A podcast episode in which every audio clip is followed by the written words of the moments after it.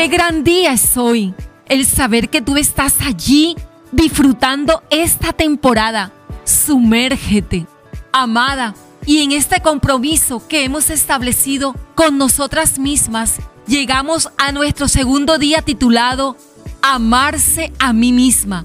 Amada, y es que amarse es un mandato de parte de Dios, porque Él dice que debemos amar a los demás como a nosotros mismos.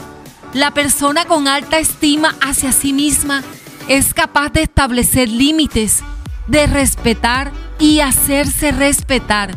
Es equitativa, se acepta con sus virtudes y trata en lo posible de mejorar sus desaciertos.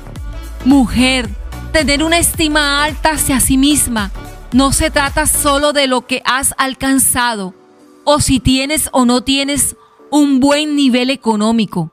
No se trata de una persona que atiende a sus propias necesidades, se escucha sin recriminarse y lo mejor es que se atiende a sí misma. Amada, el amor propio tiene dos propósitos. Te sirve para protegerte contra los ataques, atropellos y las agresiones físicas o verbales de los que no saben amar. Y también te permite dar un amor incondicional a los seres que amas y a la sociedad en general. Amada, el amarnos a nosotras mismas nos lleva también a establecer ese equilibrio emocional que ya hemos hablado, el cual sin duda nos va a llevar a un bienestar propio, nos va a dar regocijo, plenitud. Vamos mujer, decide dar ese gran paso. Hoy es el tiempo. Voy a amarme tal y como soy porque soy criatura hecha por Dios. Tengo la disposición de autorreconocerme y hacer de mí lo que he visionado, lo que he anhelado, lo que Dios ha dicho que soy. Eso es lo que soy. Reconozco mi valor. Dios nos ama y nos acepta tal como somos.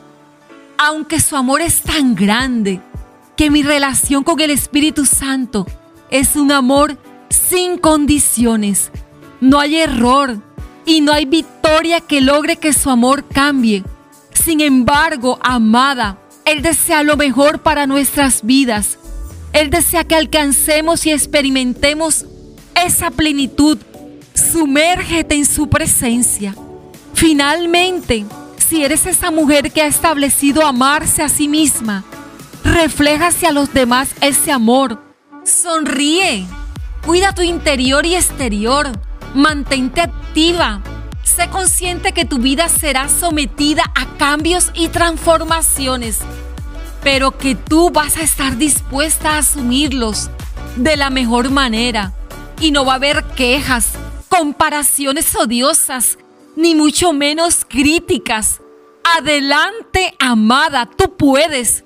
Recuerda que aquel que te formó en el vientre de tu madre hizo de ti una maravilla, porque tú formaste mis entrañas, tú me hiciste en el vientre de mi madre. Te alabaré, porque formidables, maravillosas son tus obras. Gracias Señor. Esto lo puedes encontrar en el Salmo 139 del 13 al 14 y colocarlo en tu diario de amadas Maravillosas son tus obras y tú lo eres, amada. Disfruta de tu diseño y de tu interior. Te llevo en mi corazón, amada.